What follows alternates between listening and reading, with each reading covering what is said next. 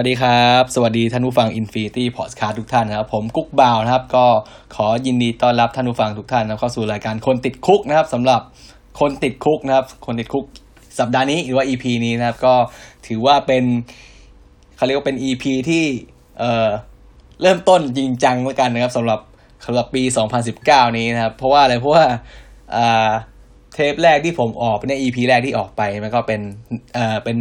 a year in review นะครับ ก็ เมื่อต้นต้นต้นต้นปีนะครับ ประมาณเดือนมกราใช่ไหมก็นี้ก็หลังจากนั้นก็เดินทางกลับบ้านนะครับ เดินทางกลับบ้านก็ไม่ได้ไม่ได้อัดนะครับ แล้วก็มาอีกทีนึงมาโผล่อีกเทปหนึ่งก็เป็นเทปที่ไปไปนั่งคุยกับครูไผ่นะครับครูไผ่ของรายการครูไวนะครับ แล้วก็อัปโหลดขึ้นมาเป็นเป็นเป็นตอนพิเศษนะครับ ตอนที่คนติด Cook กับครูวัยนะครับ ชื่อว่าตอนคนติด Cook นะครับ หลังจากนั้นก็ ตามตาม schedule ผมนะครับตามตารางผมที่ผมจะจะอัดไว้ก็คือมีตอนนี้แหละครับ ผมเตรียมโน้ตไว้เรียบร้อยทุกอย่างแล้วนะครับ เป็นตอนเกี่ยวกับ spoil ก่อนแล้วกันเป็นตอนเกี่ยวกับสูตรอาหารนะครับ สูตรอาหารหรือว่า recipe นะครับ แต่ว่าปรากฏว่าก็ช่วงที่สัปดาห์ที่ผ่านมานะครับ กรุงเทพนี่ก็โอ้โหฝุ่นแบบ เรียกว่าฝุ่นแบบหนักมากเลยโดยเฉพาะช่วงสัปดาห์ที่ผ่านมาช่วงปลายปลายเดือนปลายปลายเดือนมกรานะโอ้โหแบบหนักมาก คือผมอะช่วงนั้นเป็นวันหยุดผมพอดีใช่ไหมผมก็ไปไปออกเดินทางไปเล่นของผมแหละครับ เดินทางเข้าเข้าโซนตัวเมืองไปครับ ไปซื้อของไปเดินเล่นนะครับปรากฏว่า ก็ไปเดินอยู่ ขาขาไปก็ไม่เท่าไหร่นะผมเพราะผมก็ใส่หน้ากากปกตินะครับ ทีนี้ไอตอนขากลับนี่แหละผมก็ชะล่าใจนะผมก็ผมก็ไม่ได้ใส่หน้ากากนะครับปรากฏว่าโอ้โหแค่ประมาณครึ่งชั่วโมงเองคือกลับมาถึงห้องนี้คือแบบ แสบคอนะครับ คือแสบคอเหมือนกับว่าเรามีฝุ่นรู้สึกได้เลยว่าไม่ไหวแล้วนะครับแล้วก็ก็ไม่ได้ไม่ได้อะไรมากนะครับ แต่ว่าก็พอตื่นมาตอนเช้านะครับ ปรากฏว่า ปกติผมจะช่วงตอนกลางคืนใช่ไหมแต่ว่าคืนนั้นแบบโอ้โหไม่ไหวอะ คือแบบรู้สึกว่าไม่ไม่ไม่สบายตัวเลยนะครับ ก็เลยกะว่าเออตื่นมาตอนเช้าแล้วกันโอ้ปรากฏว่าตื่นมาตอนเช้าเนี่ยโหเสียงเสียงหายไปเลยคือหนักกว่าเดิมอีกครับ ก็เลย ก็เลยไม่ได้เทปเทปนั้นก็เลยไม่ได้ สัปดาห์ที่แล้วนะครับ ก็เลยไม่ได้ทำไม่ได้ทำการอัปเทปนะครับ ก็ถือว่าข้ามมาสัปดาห์นี้เลยแล้วกันนะก็คือยังเป็นเรื่องเดิมอยู่คือเรื่อง DCP นะครับ แต่ว่าก่อนที่จะเข้านะครับ เข้าเนื้อหาของเรานะครับ ก็วันนี้ก็มีไอ้นี่ครับ อยากจะขออัปเดตครับอัปเดต อัปเดตในเรื่องเกี่ยวกับวงการข่าวข่าวในวงการอาหารก่อนนะก็คือมีอยู่ข่าวหนึ่งครับ จะเรียกว่าดังไหมครับ ดังไหมก็ไม่แน่ใจนกันว่าดังไหมแต่ว่า มันน่าจับตาครับมันน่าสนใจตรงที่ว่าเป็นเรื่องของของเป็นเรื่องของการ copy copy brand นด์นะครับ หรือว่าเป็นเรื่องของการเขาเรียกว่าเอ่อชิงชิงจดเครื่องหมายการค้านะครับ ก็คือว่ามีอยู่เป็นเคสของร้านครับ ร้านร้านขายทีรามิสุนะครับทีรามิสุคือเป็นของหวานชนิดหนึ่งนะครับ ทีนี้เรื่องราวมันก็คือว่า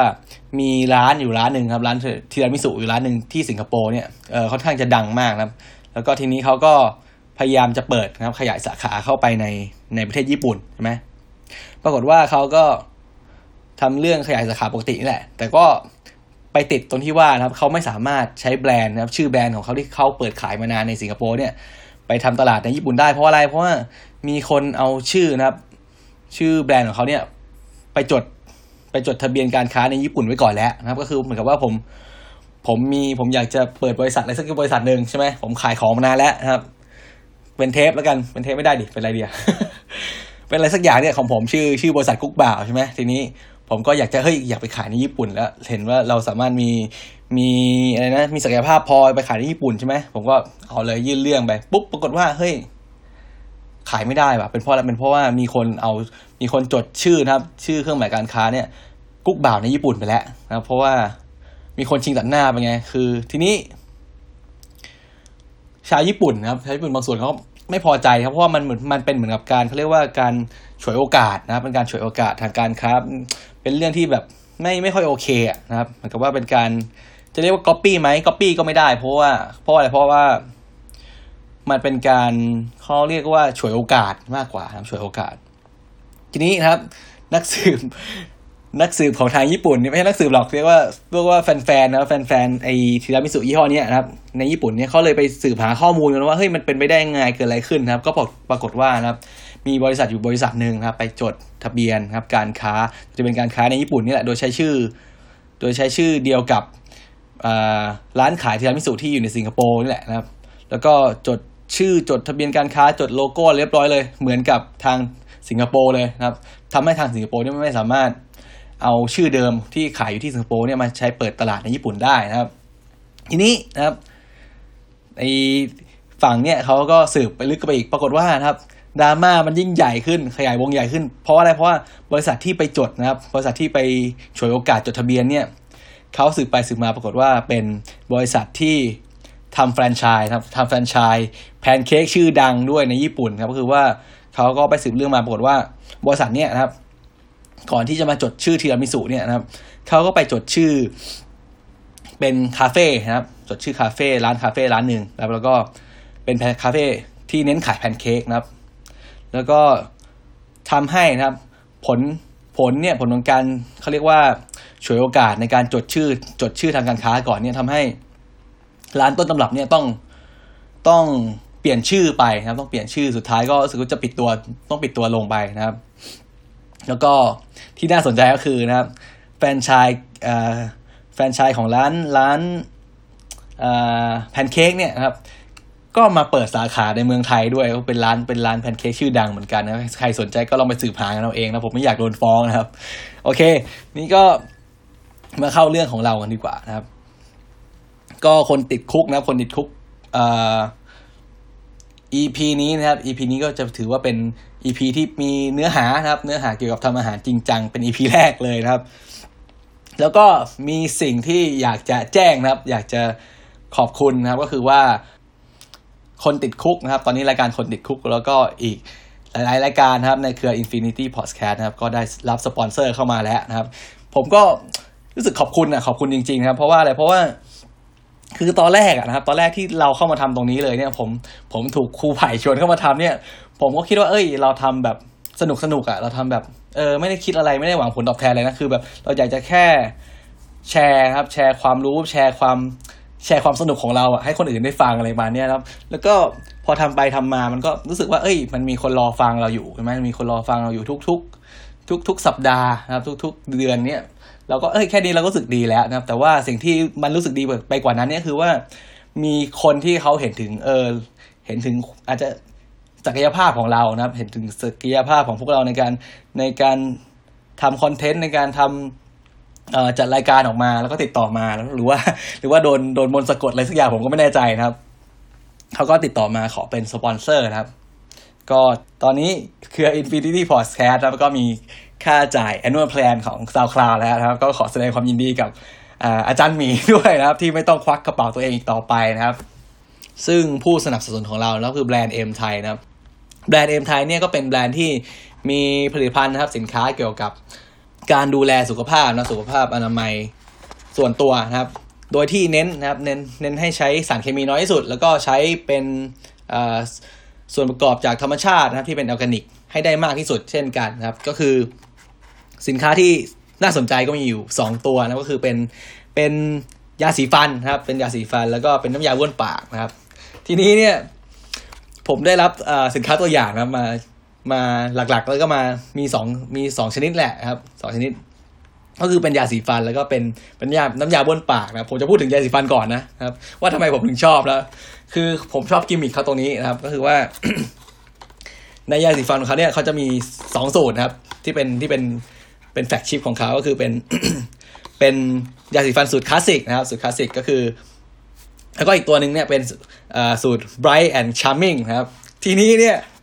ข้อบ่งใช้ไม่เรียกว่าข้อบ่งใช้หรือข้อแนะนำอะเอ้ยไม่เรียกว่าข้อแนะนำนะ คือตอนผมอ่านฉลากเนี่ยผมพยายามอ่านอ่านว่าสองตัวนี้มันแตกต่างกันยังไงครับ จนผมจับทางได้ว่านะครับยาสีฟันสูตรที่เป็น bright and charming เนี่ยเขาบอกว่ามันจะช่วยขจัดคราบชากาแฟอะไรบุหรี่เนี่ยทำให้ฟันขาวสะอาดสดชื่นนะครับ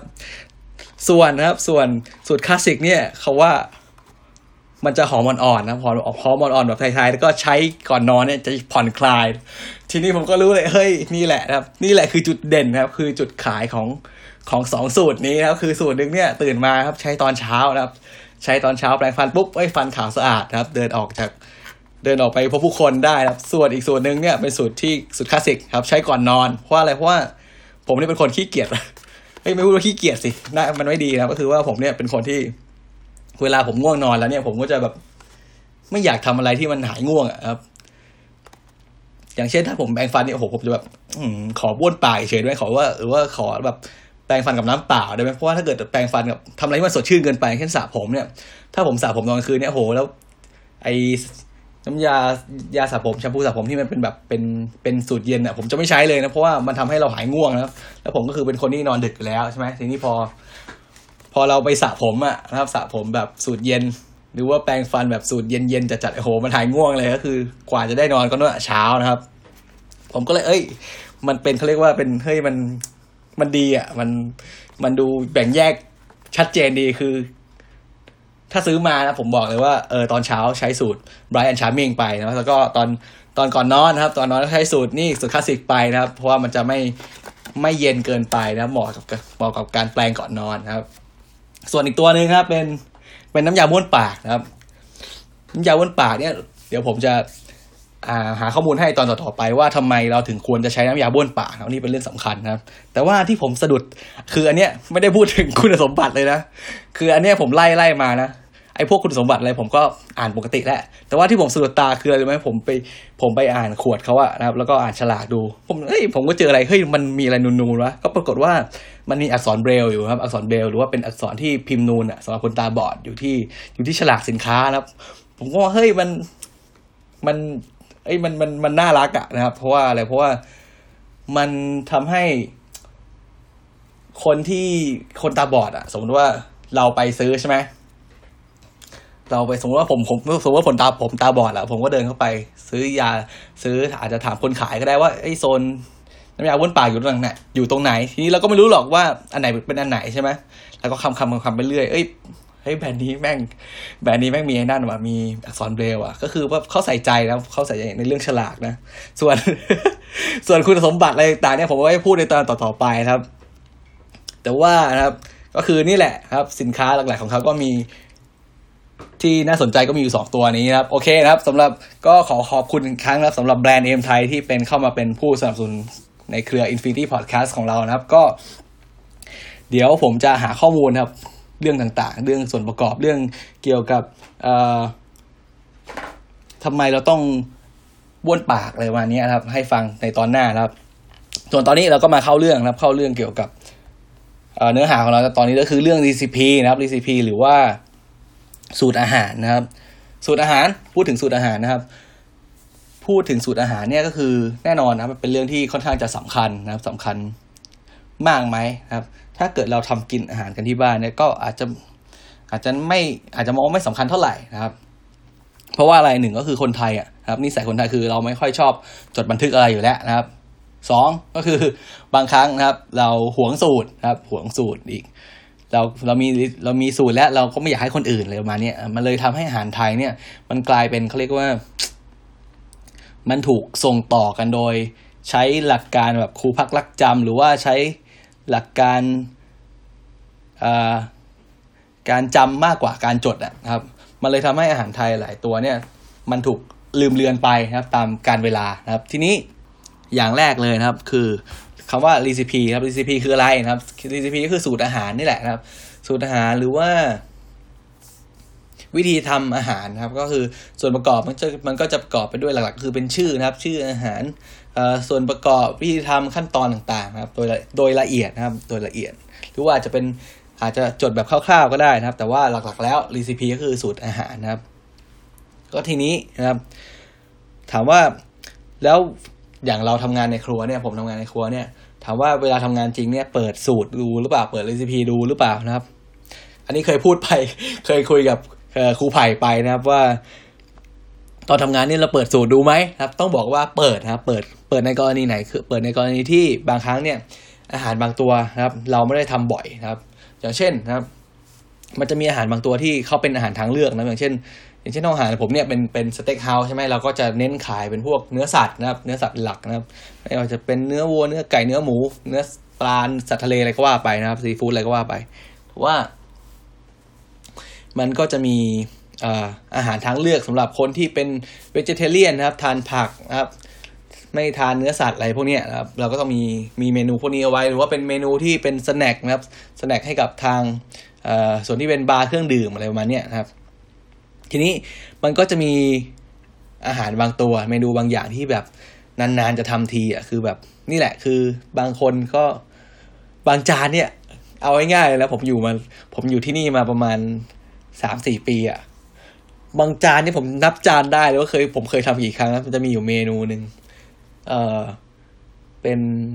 เป็นออ s สเตอร์แล้วเป็นหอยนางรมแบบแบบร้อนนะหอยนางรมก็จะมีแบบแบบ ที่ทานแบบสดใช่ไหมซึ่งคนส่วนใหญ่อะเขาจะนิยมทานแบบสดอยู่แล้วนะครับ ก็คือทานแบบดิบนะครับ แล้วก็หอยแบบร้อนเนี่ย ก็จะมีทั้งหมดสามแบบนะครับ แต่ว่าลูกค้าเนี่ยก็จะส่วนใหญ่ก็จะทานแบบเดียวแล้วแบบแบบเดียวเขาเรียกว่าเป็น oyster lucky feller นะครับ oyster lucky feller ก็จะเป็นเอ่อ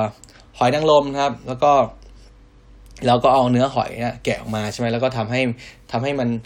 สะดุ้งมันหน่อยนึงเรียกว่าสะดุ้งมันหน่อยนึงไม่ไม่เรียกว่าทำให้สุกนะทำให้สะดุ้งหน่อยนึงให้มันเซตตัวนะครับ แล้วก็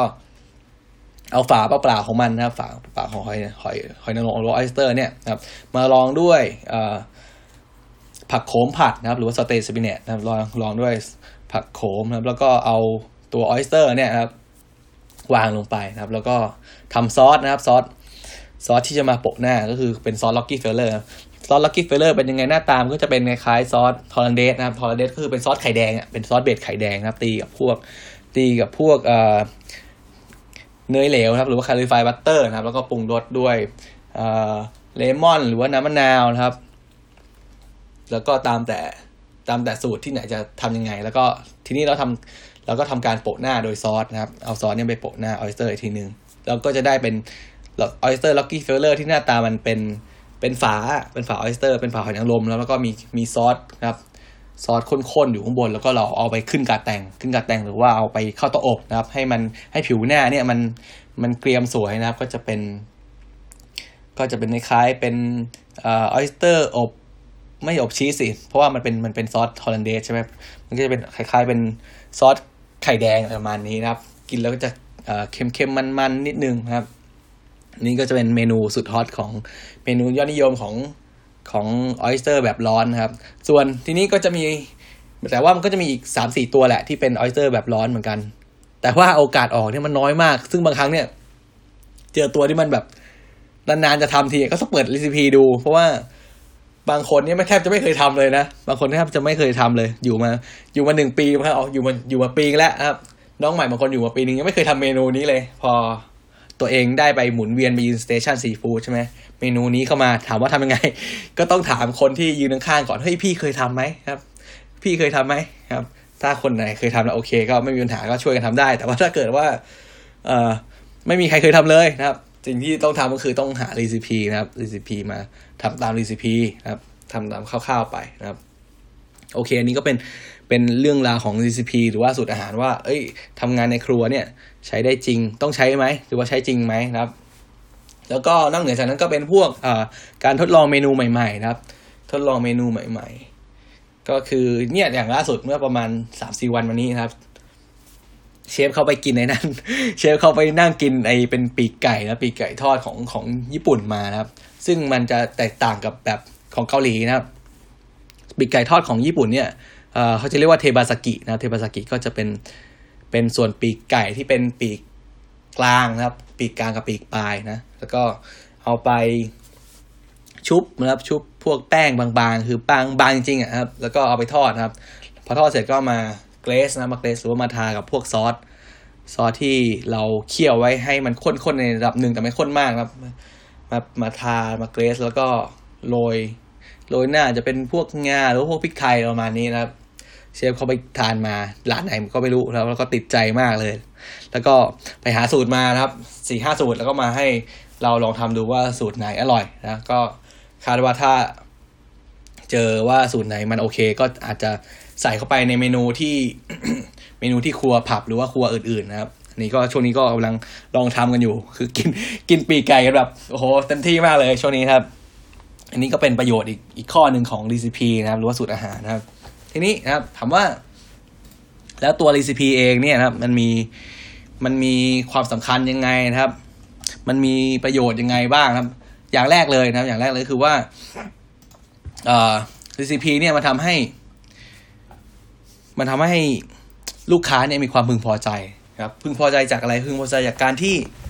เราไปกินอาหารร้านนี้แล้วนะครับ เรารู้สึกว่าเฮ้ยรสชาติเหมือนเดิมทุกครั้งนะครับ คือเราคงไม่แบบ เราคงไม่ชอบหรอกสมมติว่าเฮ้ยไปกินร้านนี้ปุ๊บปรากฏว่ากิน วันนี้อร่อยพรุ่งนี้รสชาติไม่เหมือนเดิม อีกวันหนึ่งก็ไม่เหมือนเดิมคือ ไปกินห้าครั้งไม่เหมือนเดิมเลยห้าครั้งเนี่ยอันนี้มันก็ไม่ใช่แล้วใช่ไหมเพราะว่าการที่เราเลือกจะไปตัด การที่เราเลือกจะตัดสินใจ ตัดสินใจไปทานอาหาร ทานอาหารที่ใดสักที่หนึ่งร้านใดสักร้านหนึ่งเนี่ยครับ มันก็ต้องมีเรื่องของรสชาติมาเกี่ยวข้องอยู่แล้วใช่ไหมคือว่าเฮ้ยร้านนี้รสชาติดีใช่ไหมการที่รสชาติดีเนี่ยก็คือมันต้องมีความกลมกล่อมครับ มีรสชาติที่ถูกปากของเรานะครับ แต่ว่าปรากฏว่าพอเราไปครั้งหน้าไปครั้งตัดไป ปรากฏว่าเฮ้ยรสชาติมันไม่เหมือนเดิมนะครับ มันไม่เหมือนกับครั้งที่ผ่านมาที่เราเคยไปกินนะครับมันอาจจะอร่อยขึ้น หรือว่ามันอาจจะแย่ลงครับ อันนี้ก็ถือว่าเป็นเรื่องของประโยชน์ของมันคือในเรื่องของความพึงพอใจของลูกค้านะ เพราะว่าลูกค้าเข้ามาทานเนี่ยเขาก็หวังที่ว่า หวังจะได้รสชาติที่เอ่อเหมือนเดิมนะครับรสมือที่ไม่เปลี่ยนไปเพราะว่าบางครั้งเนี่ยเราเวลาเราไปทานร้านไหนที่เราทานบ่อยๆเนี่ยแล้วเกิดการรสชาติมันเปลี่ยนไปเนี่ยเราก็จะรู้ได้ทันทีเลยว่าเฮ้ยเกิดอะไรขึ้นครับ มันก็เลยเป็นคำถามเวลาลูกค้าหลายคนก็จะถามเด็กพนักงานเสิร์ฟว่าเฮ้ยน้องเปลี่ยนพ่อครัวหรือเป็นแม่ครัวหรืออะไรแบบนี้นะครับก็คือเป็นเป็นเรื่องหนึ่งที่สำคัญนะครับ อย่างที่สองนะครับก็คือเรื่องของคุณภาพนะครับ เรื่องของคุณภาพอาหารที่มันเขาเรียกว่าคงที่นะครับคุณภาพอาหารคงที่คืออะไรก็คือว่าการที่เรามี TCP หรือว่ามีสูตรอาหารเนี่ยนะครับ มันทำให้เราสามารถเช็คได้นะครับ เราสามารถกลับไปรีเช็คได้ว่าเวลาอาหารจากเนี้ยมันเกิดปัญหานะครับ มันเกิดปัญหามันมีการคอมเพลนขึ้นมา เช่นเขาบอกว่าเฮ้ยน้องคืออาหารจานนี้นะครับ มันจืดเกินไปมันมันมันเกินไป มันเข้มมัน เปรี้ยวเกินไปนะครับ เราก็ต้องมาดูก่อนมาไล่ดูก่อนว่าอาหารจานเนี้ยนะครับ มันพลาดตรงไหนนะครับ แล้วก็ดูว่าถ้าลูกค้าบอกว่ามันเปรี้ยวเกินไปนะครับ เราก็ดูในส่วนประกอบว่าเฮ้ยใน recipe เนี่ยมันเขียนไว้เท่านี้เท่านี้เท่านี้นะครับ ตอนใส่เนี่ยเราก็ต้องถามคนทำว่าตอนใส่เนี่ยได้ใส่ไปเท่าไหร่นะครับ ใส่ไปประมาณไหนนะครับ มันมันใกล้เคียงหรือว่ามันตรงกับสูตร หรือว่าตรงกับ recipe ที่ทำไว้หรือเปล่านะครับ อันนี้เราสามารถ เราก็จะสามารถรีเช็คได้ว่า เออ ข้อผิดพลาดที่มันเกิดขึ้นเนี่ยมันมันเกิดจากขั้นตอนขั้นตอนไหนนะครับ ก็คือสามารถตรวจสอบได้โดยตรงจาก recipe เลยนะครับ อย่างที่สามก็คือ อันที่สามเนี่ยมันค่อนข้างจะสำคัญก็คือว่าในเรื่องเป็นประโยชน์นะครับ มีประโยชน์ในเรื่องของทั้งของทาง cost control นะครับ ทั้งเรื่องของการจัดซื้อนะครับ แล้วก็เรื่องของ การคอนโทรลพวกอ่อ inventory นะครับ หรือว่าของในสโตร์อะไรของเราในของในมือนะครับ คืออะไรก็คือว่า การที่เราทำรีซิปีขึ้นมาเนี่ยครับ มันทำให้เรารู้ว่าอาหารจานนี้นะครับ มันมีต้นทุนเท่าไหร่นะครับ เพราะว่าอะไรเพราะว่าการเขียนรีซิปีเนี่ยเราจะรู้เลยว่านะครับอาหารจานนี้ใส่อะไรบ้างนะครับ ใส่ปริมาณเท่าไหร่นะครับ แล้วก็ทีนี้ พอเรารู้ว่าอาหารจานนี้ใส่อะไรบ้างนะครับ ใส่ปริมาณเท่าไหร่ครับ เราก็จะสามารถคิดคิดต้นทุนอาหารได้แล้วนะครับ ว่าอาหารจานเนี้ยต้นทุนรวมของมันหนึ่งจานเนี่ยเท่าไหร่ครับ แล้วเราควรจะขายในราคาเท่าไหร่นะครับ แล้วก็อย่างที่สองครับ มันทำให้เรารู้ว่าเฮ้ยพอในอาหารจานนี้นะครับยิ่งถ้าถ้าเราเก็บข้อมูลนะถ้าเราเก็บข้อมูลทุกอย่างเลยในในในร้านอาหารของเราว่าเอ่อ อาหารจานไหนขายดีไม่ดีอะไรประมาณนี้ครับ เราก็จะรู้คร่าวๆว่า อาหารจานนี้นะครับ ขายได้จำนวนเท่าไหร่ต่อเดือนต่อสัปดาห์นะครับ เราก็จะสามารถวางแผนในการเอ่อในการจัดซื้อสินในการจัดซื้อสินค้าเข้ามาในในสโตร์ของเราในตู้เย็นของเราได้ว่า เอ้ย จานนี้มันขายดีนะครับ เราต้องปรับการซื้อนะครับ ซื้อเนื้อสัตว์ชนิดนี้เพิ่มเข้ามา หรือว่าจานนี้ขายไม่ค่อยดีนะครับ เราก็ต้องปรับลดเนื้อสัตว์ที่อยู่ในจานนี้ลงไปนะครับ เพื่อให้ มีการสูญเสียหรือว่าการเน่าเสียให้น้อยที่สุดนะครับ แล้วก็เราก็จะรู้ด้วยว่าเนี่ยในปริมาณเนื้อสัตว์นะครับ ในเนื้อสัตว์หนึ่งกิโลเนี่ยเราสามารถทำอาหารเนี่ยได้กี่จานนะครับเสิร์ฟได้กี่เสิร์ฟได้กี่พอชั่นนะครับ อันนี้ก็เป็นความสำคัญอย่างที่สามนะครับ ซึ่งค่อนข้างจะมีความสำคัญมากนะครับ ในในกรณีที่คุณเป็นคุณเป็นร้านอาหารนะครับ คุณมีรายได้จากการทำอาหารขายครับ ข้อนี้ก็เป็นข้อสำคัญค่อนข้างสำคัญ อย่างที่สี่นะครับก็คือสร้างความมั่นใจนะครับให้กับให้กับคนทำนะครับ ให้กับกุ๊กนะครับ เพราะว่าอะไรเพราะว่าสมมุติว่านะครับ อย่างน้อยนะครับ จานนี้เนี่ยคุณทำไม่ค่อยบ่อยนะหรือว่าคุณเคยทำครั้งแรกครับปุ๊บมีแขกสั่งมาครับ เอาละเว้ยเฮ้ยเราไม่เคยทำเลยครับทำไงดีเปิด recipe อย่างน้อยเปิด recipe ดูอ่านหนึ่งรอบนะครับ อ่านให้เข้าใจนะครับ แล้วทำตาม recipe นะครับ อย่างน้อยนะครับ ถ้ามันผิดพลาดขึ้นมานะครับ หรือว่ามันมันไม่เป็นไปตามที่เราคิดนะครับ เราก็สามารถบอกได้ว่าเฮ้ยเราทำตามรีซิปีนะครับ เราสามารถคุยได้กับลูกค้าคุยได้กับเชฟคุยได้กับหัวหน้าเราว่าเฮ้ยเนี่ยผมก็ทำตามรีซิปีนะ การที่มันออกมาไม่ไม่ไม่เป็นไปตามที่เขาเรียกว่าเป็นไปตามที่ลูกค้าตั้งความคาดหมายเนี่ยมันก็อาจจะเป็น หลาย ๆ เรื่องหลายเหตุผลนะไม่ไม่ใช่ว่าจะเป็นเพราะทำไม่เหมือน CP นะบางครั้งบางครั้งเนี่ยทำเหมือนแล้วนะครับ แต่ว่ามันมีหลายอย่างที่ทำให้เกิดการคอมเพลนขึ้นนะครับ หรือว่าเกิดการเกิดประเด็นขึ้นมาเลยมาเนี่ยเพราะฉะนั้นการที่เรามี recipe เนี่ยครับมีมี recipe ไว้ในครัวเนี่ย มันก็เป็นการเพิ่มความมั่นใจให้กับคนนะครับ คนที่ทำงานคนที่ทำอาหารจานนั้นไปได้นะครับ ส่วนหนึ่งนะครับ โอเค อันนี้ก็คือเป็นถือว่าเป็นความสำคัญนะครับความสำคัญของการการจัดทำรีซิปีหรือว่าการทำสูตรอาหารนะก็คืออย่างที่บอกไปจะจะทวนให้ฟังทีก็คือ มีเรื่องของความพึงพอใจของลูกค้าใช่ไหมคือรสชาติเนี่ยมันจะคงที่นะครับ อย่างที่สองก็คือคุณภาพนะคุณภาพอาหารมันจะเท่าเท่ากันนะครับ มันจะคงที่มันจะสามารถ recheck ได้ว่ามีอะไรผิดพลาดมีอะไรอันไหนที่มันไม่ชอบมาพากลนะครับ อย่างที่สามคือ ช่วยในการควบคุมเรื่องต้นทุนนะครับ cost control เรื่องของการจัดซื้อการจัดเก็บ store อะไรนะครับ ก็สุดท้ายคือเอ่อสร้างความมั่นใจให้กับคนที่ปฏิบัติปฏิบัติงานแบบหน้าที่หรือว่าทำอาหารจานนั้นๆนะครับ แล้วก็นะครับ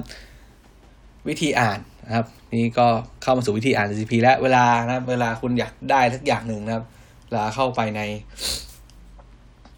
ในเข้าไปในอินเทอร์เน็ตนะครับ อยากได้สูตรอะไรดี เอาเป็นปีกไก่แล้วช่วงนี้ช่วงนี้ครัวผมได้กินปีกไก่แบบโห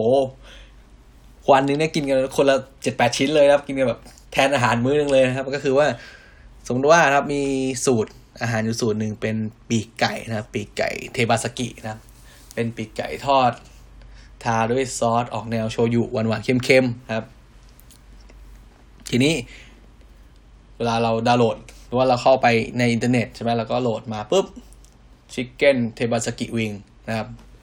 แล้วเขาจะมีส่วนประกอบ มีปีกไก่แปดร้อยกรัม มีโชยุ มี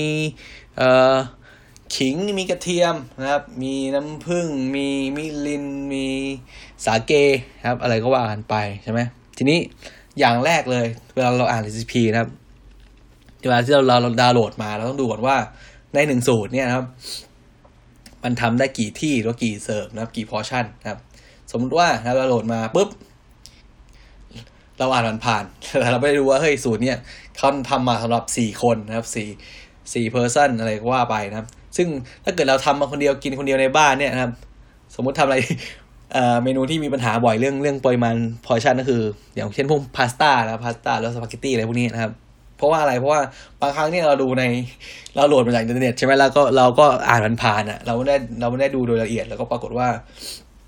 พาสต้าเนี่ยเป็นอะไรที่ค่อนข้างจะกะยากนะครับ เพราะว่าอย่างเราเราเต้มเราต้มเส้นอะ่ะบางคนต้มเส้นเนี่ยมีปัญหามากเพราะว่าต้มปุ๊บเฮ้ยเส้นเยอะเกินไปครับ แล้วก็เหลือทิ้งบ่อยมาก บางครั้งก็เฮ้ยต้มน้อยเกินไปกินไม่อิ่มนะครับ ก็อันนี้ก็เป็น เป็นเกร็ดคร่าวๆว่าพาสต้านะครับหนึ่งคนครับ คนหนึ่งคน ก็ปริมาณประมาณพอชั่นที่พอดีก็จะอยู่ประมาณหนึ่งร้อยถึงหนึ่งร้อยี่สิบกรัมนะครับถ้าเป็น ไซส์ปกติก็ประมาณหนึ่งร้อยกรัม ถ้ากินเยอะหน่อยก็อาจจะร้อยยี่สิบร้อยยี่สิบกรัมนะครับ แล้วก็ เราก็ดูนะครับดูก่อนว่า เราดาวน์โหลดสูตรมาปุ๊บนะครับสูตรนี้สำหรับสี่คน ทีนี้เรารู้ว่าเฮ้ยเราอยู่ห้องคนเดียวอยู่คอนโดคนเดียวนะครับ อยู่กับแฟนสองคนนะครับ เราอยู่กับครอบครัวห้าหกคนนะครับ เราควรจะปรับทอนสูตรนี้นะครับ เพิ่มขึ้นหรือว่าลดลงขนาดไหนนะครับ เราก็ต้องดูไปตามสูตรด้วยนะครับ อย่างที่สองนะครับ ก็คือดูปริมาดูส่วนประกอบนะครับ ส่วนประกอบ แล้วก็เช็คดูก่อนว่าส่วนประกอบมันมีอะไรบ้างนะครับ เราขาดเหลืออะไรนะครับ เพื่อที่จะเตรียมพร้อมไปไปไปตลาดไปซื้อของมาเพิ่มนะครับ อย่างที่สามนะครับก็คือ ดูวิธีทำคร่าวๆแล้วอ่านคร่าวๆว่าในวิธีทำเนี่ย มันต้องใช้เอ่อเครื่องไม้เครื่องมืออะไรบ้างนะครับ สมมุติว่าเพราะเพราะอะไรเพราะเกิดว่าบางครั้งเนี่ย เราอ่านมาเราไปซื้อของเรียบร้อยแล้วนะครับ แต่ปรากฏว่าสูตรนี้นะครับต้องใช้เตาอบ ไม่สามารถใช้หม้อหุงข้าวแทน ไม่สามารถใช้ตะไม่สามารถใช้กระทะแทน หรือว่าไม่สามารถใช้ไมโครเวฟแทนได้เรียบร้อยครับ สูตรนี้ก็ต้องเป็นหมันไปหรือว่าต้องเปลี่ยนไปทำอย่างอื่นแทนนะครับ เพราะฉะนั้นนะครับ เวลานะครับเราเราโหลดนะครับ เรา หา recipe มาสิ่งที่เราต้องดูก่อนเลยก็คือดูจำนวนพอชั่นนะครับหนึ่งแหละครับอย่างที่สองคือดูส่วนประกอบนะครับ แล้วก็อย่างที่สามคือดูวิธีทำคร่าวๆเพื่อให้รู้ว่าเราทำไงบ้างนะครับ ต้องใช้ภาชนะต้องใช้อุปกรณ์อะไรบ้างในการทำครับ อันนี้ก็เป็นสามอย่างเลยที่เราต้องดูคร่าวๆนะครับดังนั้นนะครับหลังจากนั้นเราก็มาดูนะครับในส่วนประกอบของของ recipe นะครับว่ามันมีอะไรบ้างครับ แล้วก็ต้องไล่กันไปนะครับ โดยหลักๆแล้ว recipe ผมจะ เล่าให้ฟังนะครับจะอธิบายคร่าวๆให้ฟังว่ามันจะเริ่มจากอะไรบ้างนะครับ ถ้าเป็น recipe ที่เราดาวน์โหลดจากอินเทอร์เน็ตทั่วไปนะครับ ก็จะมีชื่อใช่ไหมจะมีชื่อเมนูอยู่ด้านบนสุดนะครับ ถัดมาก็จะเป็นเอ่อปริมาณเสิร์ฟนะครับ ปริมาณเสิร์ฟหรือว่าปริมาณพอชั่นว่าเอ่อนี่หนึ่งสูตรนะครับเหมาะสำหรับเสิร์ฟกี่คนอะไรประมาณนี้นะครับ ถัดมาก็จะเป็นส่วนมากก็จะเป็นเวลาในการทำนะครับว่าคร่าวๆใช้เวลาสูตรนี้นะครับ อาหารตัวนี้ใช้เวลาประมาณชั่วโมงหนึ่งนะครับ ครึ่งชั่วโมงอะไรก็ว่าไปแล้วแต่ความยากง่าย แล้วแต่ระยะเวลานะครับ ถัดมาก็จะเริ่มที่เป็นส่วนประกอบแล้วนะครับ ส่วนประกอบต่างๆ แล้วก็ปริมาณนะครับ ส่วนประกอบต่างๆ แล้วก็ปริมาณ ถัดมาครับ ถัดมาจากส่วนประกอบปริมาณแล้วก็จะเป็นวิธีทำนะครับ วิธีทำวิธีทำก็จะมีขั้นตอนตามปกติของเขาแหละนะครับหนึ่งสองสามสี่ห้าหกเจ็ดแปดนะครับ แล้วก็มี อาจจะมีหมายเหตุนะครับหมายเหตุเนี่ยจะมีไม่มีก็ได้ แล้วก็มีรูปภาพประกอบหรืออาจจะไม่มีก็แล้วแต่นะครับ ทีนี้นะครับ ก็จะเป็นวิธีการอ่านก็ทุกคนก็น่าจะเข้าใจครับ ก็คืออย่างแรกเลยนะครับ อ่านคร่าวๆ อ่านเสิร์ฟประมาณเสิร์ฟอ่านวัตถุดิบอ่านปริมาณแล้วอ่านวิธีทำแล้วเราก็ทำตามเลยครับ อ่านรอบหนึ่งอ่าน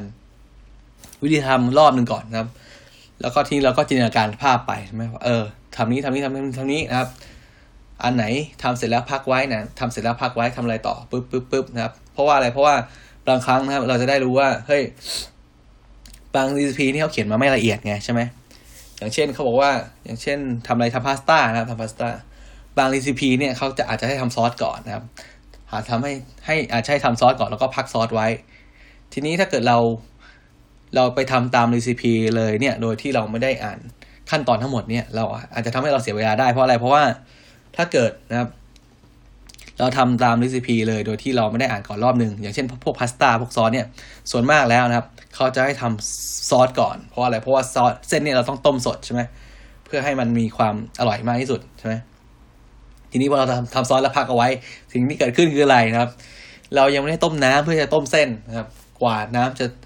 กว่าน้ำจะให้ต้มเส้นจะเดือดเนี่ยโหยิ่งต้มเส้นพาสต้าแบบ ต้มเส้นยาวๆอย่างสปาเกตตี้เนี่ยครับเราตั้งน้ำหม้อใหญ่มากครับแล้วก็กว่าน้ำมันจะเดือดเนี่ยโหซอสเย็นไปแล้วนะครับเส้นยังไม่ได้ต้มเลย แล้วก็ต้องต้มเส้นอีกเออเจ็ดแปดนาทีโอ้โหกว่าจะเส้นจะสุกนะครับซอสก็เย็นต้องมาอุ่น ต้องมาอุ่นซอสอีกรอบหนึ่งอีกนะครับ อันนี้ก็เป็นแนะนำคร่าวๆว่าเราควรจะอ่านขั้นตอนทั้งหมดก่อนนะครับ เพื่อที่จะจินตนาการคร่าวๆว่า เราควรทำอะไรก่อนหลัง บางครั้งเราถ้าบางครั้งเราไม่ต้องทำตาม follow ตาม recipe ทั้งหมดนะครับ เราก็ต้องมาประยุกต์เอาก่อนว่าเฮ้ยอันนี้เราสามารถทำก่อนได้นะไหนทำก่อนได้พักไว้ได้ทำก่อนได้พักไว้ได้ แล้วก็เราก็มาอาจจะมาจดคร่าวๆไว้นะครับ หรือว่าใส่วงใส่หมายเหตุเป็นตัวเลขของเราไว้ว่าอันไหนทำก่อนหลังนะครับ แล้วก็สุดท้ายก็จะเป็นหมายเหตุนะหมายเหตุก็จะเป็นอาจจะมากก็จะเป็นเทคนิคเล็กน้อยนะครับ ไม่มีอะไรนะครับ แล้วก็เป็นรูปภาพนะครับ ทีนี้นะครับ การทำอาหารตามรีซิปีมันก็ไม่ใช่เรื่องยากอะไรแล้วนะครับ ทุกคนก็น่าจะเคยทำมาหลายคนก็น่าจะเคยทำนะครับ ทีนี้ถามว่าแล้วถ้าเกิดเราอยากจะทำรีซิปีล่ะครับ เรามีร้านอาหารนะครับ เรามีร้านกาแฟเล็ก ๆ หรือแม้แต่เรามีสูตรของแม่เรานะครับ ที่แบบเฮ้ยแม่ทำอร่อยมากเลยเนี่ยเราอยากเราอยากเก็บสูตรของแม่เอาไว้นะครับเพื่อที่แบบเออเวลาแม่ไม่อยู่ เราอยากจะทำทานเองนะครับ เวลาเราไปต่างจังหวัด เราอยากทำให้เพื่อนกินนะครับ เราจะ เราจะได้ทำได้นะครับ เพราะว่าอะไรเพราะว่าส่วนมากเนี่ย คนไทยนะคนไทยเวลา คนไทยจะไม่ค่อยจะติดนิสัยไม่ค่อยชอบจดนะครับ หรือว่าบางครั้งเนี่ยทำเสร็จไปแล้วครับ แล้วค่อยมาแล้วค่อยมาเขียนทีหลัง ซึ่งบางครั้งมันก็จะไม่ละเอียดไงครับ วิธีทำอย่างแรกเลยที่ผมจะแนะนำก็คือว่า ให้คุณลิสต์มาก่อนครับว่า เออไอส่วนประกอบคุณเนี่ยมีอะไรบ้างครับ คุณก็เขียนคร่าวๆเลยครับ เป็นกระดาษเปล่าๆแผ่นหนึ่งก็ได้ แล้วก็เขียนส่วนประกอบนะครับวัตถุดิบไปนะครับ ส่วนปริมาณเนี่ยนะครับปริมาณเนี่ยไม่ต้องรีบนะครับ ปริมาณให้เป็นว่างเอาไว้นะครับ แล้วก็ทีนี้เราก็ทำการชั่งน้ำหนักนะครับ ชั่งน้ำหนักของส่วนประกอบทุกอย่างของเราเลยนะครับ ว่าหมูสับเนี่ยหนักเท่าไหร่นะครับ คือไม่ใช่ไม่จำเป็นต้องส่วนประกอบที่เราจะใส่นะ คือให้ชั่งไว้ก่อนนะครับ ก็คือสมมุติว่าอาจจะ ซื้อหมูมาหนึ่งแพ็คครับช่างแล้วน้ำหนักรวมโฟมนะครับ ประมาณหนึ่งหนึ่งกิโลสองขีดนะพันสองร้อยกรัมอะไรก็ว่าไปนะครับเอ่อน้ำปลาหนึ่งขวดประมาณสี่ร้อยกรัมแล้วก็ว่าไปคือเราให้ช่างแล้วจดไว้นะครับ แล้วก็ทีนี้เราก็เริ่มทำอาหารนะครับ พอเราเริ่มทำอาหารนะครับ อันนี้คือเป็นวิธีเขาเรียกว่าวิธีแบบ เอ่อคิดย้อนกลับไปนะครับเราก็เริ่มทำอาหารเลยตามปกติของเราไปนะครับ ถ้าเกิดเป็นสูตรที่เราเขียนเองนะ นะครับคุณก็ทำอาหารสมมุติจะทำผัดกะเพราใช่ไหมก็เอาพริกกระเทียมมาตำตำตำตำแล้วก็พักไว้ใช่ไหมครับเอ่อเอาโหระพามาเตรียมไว้หมูสับมาเตรียมไว้นะครับ น้ำตาลหอยนางรมซอสหอยนางรมน้ำปลาแล้วก็เตรียมไว้ซีอิ๊วขาวซีอิ๊วซอสปรุงรสแล้วก็เตรียมไว้นะครับ คุณก็เริ่มลงมือทำเลยตั้งกระทะนะครับกระทะร้อนใส่น้ำมันนะครับ ใส่น้ำมันต่อไปก็ใส่พริกกระเทียมที่ตำเอาไว้นะครับ ใส่หมูเลยผัดผัดผัดผัดผัดปุ๊บครับพอเริ่มสุกก็ปรุงรสปุ๊บนะครับ พอ ใกล้เสร็จใส่ใบโหระพาปิดไฟปุ๊บเสร็จเรียบร้อยนะครับ เสร็จทีนี้นะครับเราก็มาเช็คน้ำหนักนะครับเราก็มาเช็คปริมาณที่เราใช้ไปนะครับ โดยการเอานะครับ เอาเออส่วนที่เหลือนะครับ ส่วนที่เหลือจากการใช้ส่วนที่เหลือจากการทำอาหารไปแล้วเนี่ย เช่นผัดกะเพราหนึ่งจานเราทำเสร็จไปแล้วปล่อยมันไปนะครับเราก็มาชั่งน้ำหนักหมูที่เหลือใช่ไหมจากหมูหนึ่งพันสองร้อยกรัมเมื่อกี้นะครับเราก็ไปชั่งไปปุ๊บ เหลือแปดร้อยกรัม แสดงว่าเราใช้หมูไปสี่ร้อยกรัมนะครับเราก็จดไว้เราใช้หมูสี่ร้อยกรัมนะครับเรามีน้ำปลาอยู่เมื่อกี้สี่ร้อยกรัมนะครับ เราใช้ไปเหลือสามร้อยแสดงว่าเราใช้ไปสิบห้ากรัมนะครับ การทำแบบนี้นะครับ มันจะทำให้เราคิดได้นะครับจะทำให้เราสามารถคำนวณได้ง่ายกว่า การที่เราต้องมาจำว่าเราใส่ไป เราใส่น้ำปลาไปกี่ช้อน เราใส่น้ำตาลทรายไปกี่ช้อน เราใส่ ซอสหอยนางรมไปกี่ช้อนนะครับ เพราะว่าเราจะได้ไม่กังวลครับ ไม่กังวลในตอนทำเนี่ย เพราะว่าบางครั้งการทำอาหารเนี่ยมันต้องการความต่อเนื่องใช่ไหมเราจะมาหยุดจดไม่ได้ครับจะหยุดจดจริงอาหารที่แบบต้องใช้ความรวดเร็วในการทำบางอย่างเนี่ยนะครับ ผัดผักบางอย่างที่เราต้องผัดเร็วๆไม่เพื่อไม่ให้ผักเพื่อไม่ให้ผักมันดำเนี่ยนะครับ เราก็ต้องรีบทำให้เสร็จก่อน แล้วก็เข้ามาค่อยมาจดทีหลัง เพราะถ้าเกิดเราทำใบจดไปเนี่ยบางครั้งแน่นอนครับ อาหารก็จะออกมาไม่ดีแล้วก็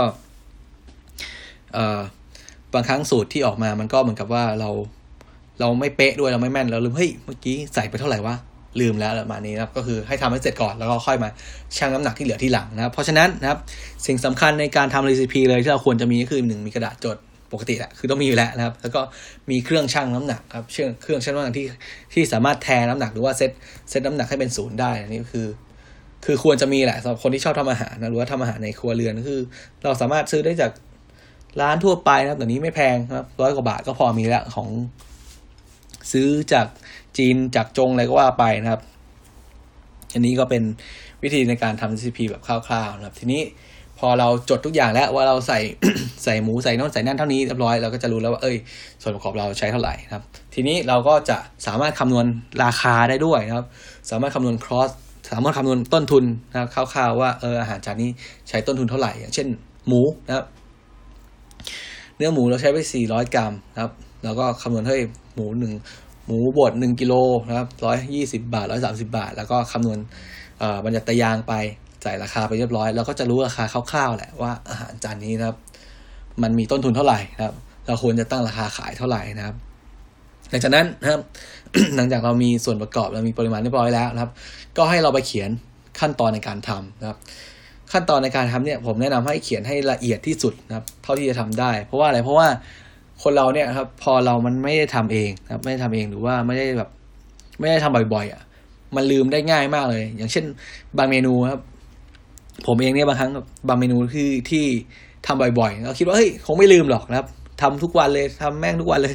ไม่ลืมแน่นอน ปรากฏว่าพอย้าย station ครับย้าย station ไปอยู่ station อื่นสัก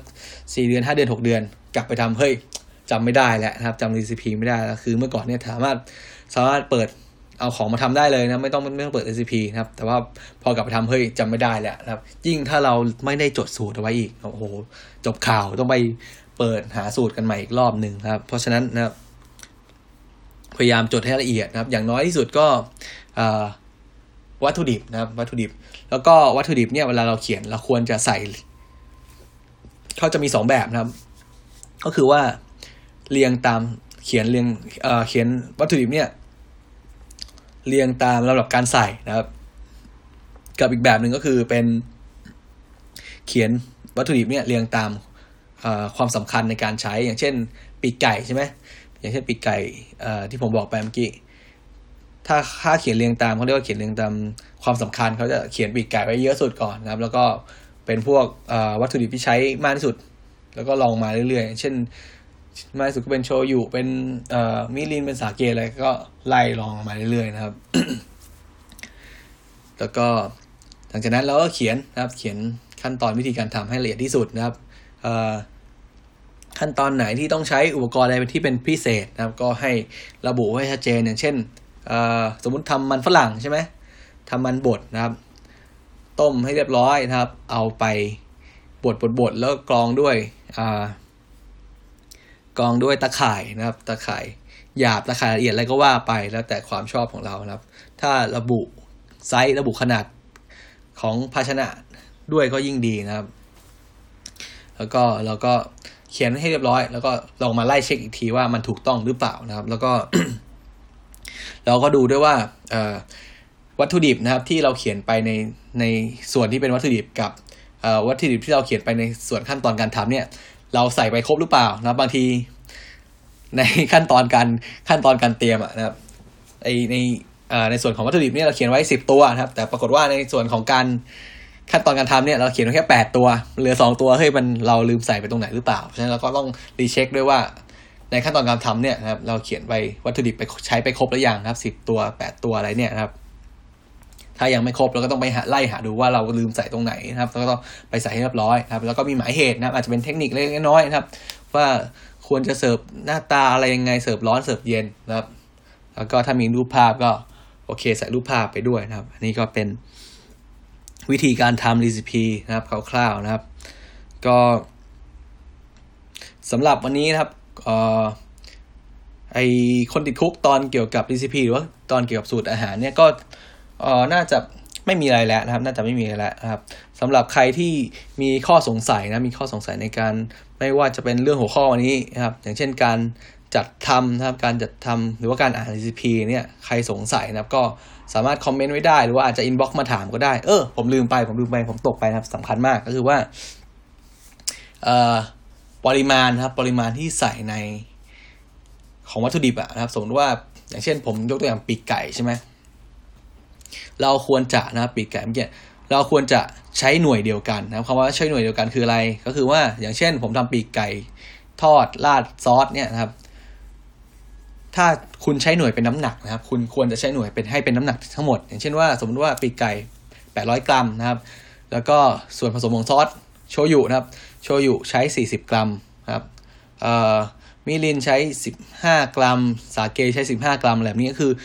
ถ้าเป็นเราเราใช้หน่วยโดยใช้หน่วยเป็นน้ำหนักเนี่ย เราก็ควรจะใช้หน่วยให้เป็นน้ำหนักหมดเลยครับ เพื่อให้ง่ายต่อการคนที่มาทำสูตรตามเราทีหลังอะ่ะ เพราะว่าอะไรเพราะว่าเราสามารถเราไม่ต้องไปหยิบของนะครับ อย่างเช่น ถ้าที่บ้านมีอะไรนะมีเครื่องชั่งน้ำหนักไปแล้วใช่ไหมก็ใช้เครื่องชั่งตัวเดียวจบนะครับ สามารถทำอาหารสูตรนี้ได้นะครับ หรือว่าบางครั้งนะครับ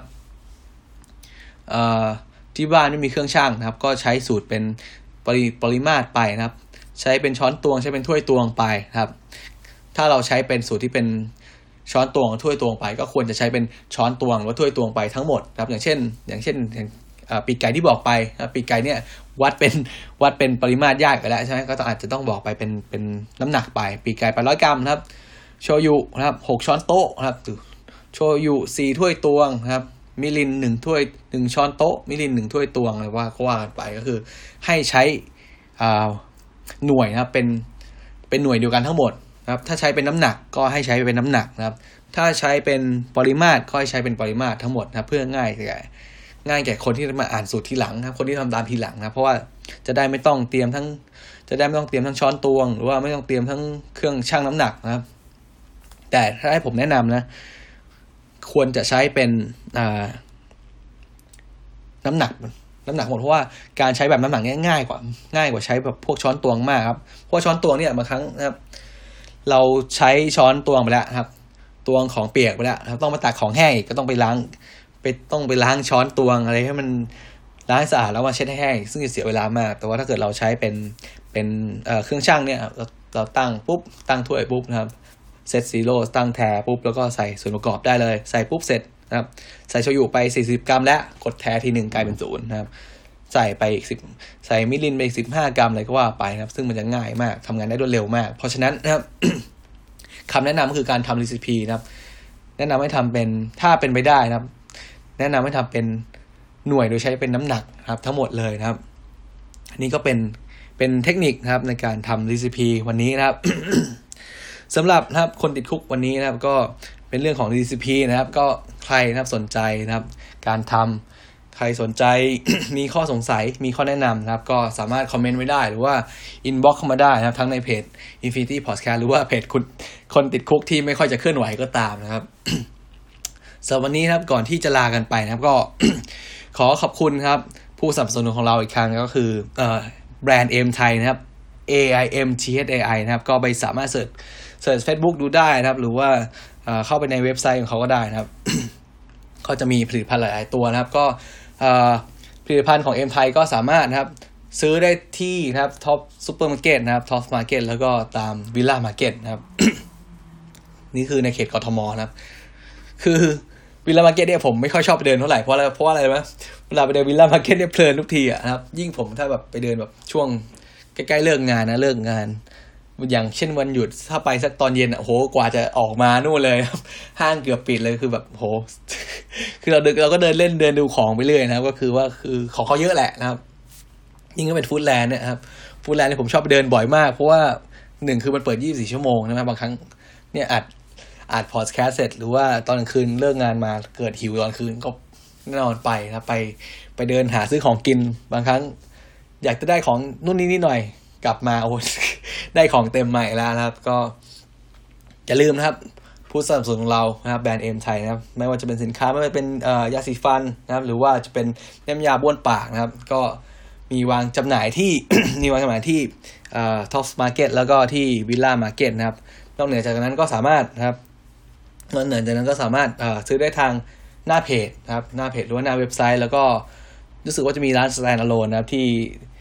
ที่รู้สึกว่าจะเป็นแถวๆราชพฤกษ์นะครับเดี๋ยวผมจะหาข้อมูลให้อีกครั้งนะครับ ก็สำหรับวันนี้นะครับคนติด Cook นะครับ ตอน Recipe หรือว่าสูตรอาหารนะครับ ก็ขอขอบคุณทุกท่านนะครับ ท่านผู้ฟังทุกท่านนะที่เข้ามารับฟังกันในวันนี้ครับสำหรับผมผู้กล่าวนี้ก็ขอลาทุกท่านไปก่อนนะครับสำหรับวันนี้สวัสดีผมสวัสดีครับ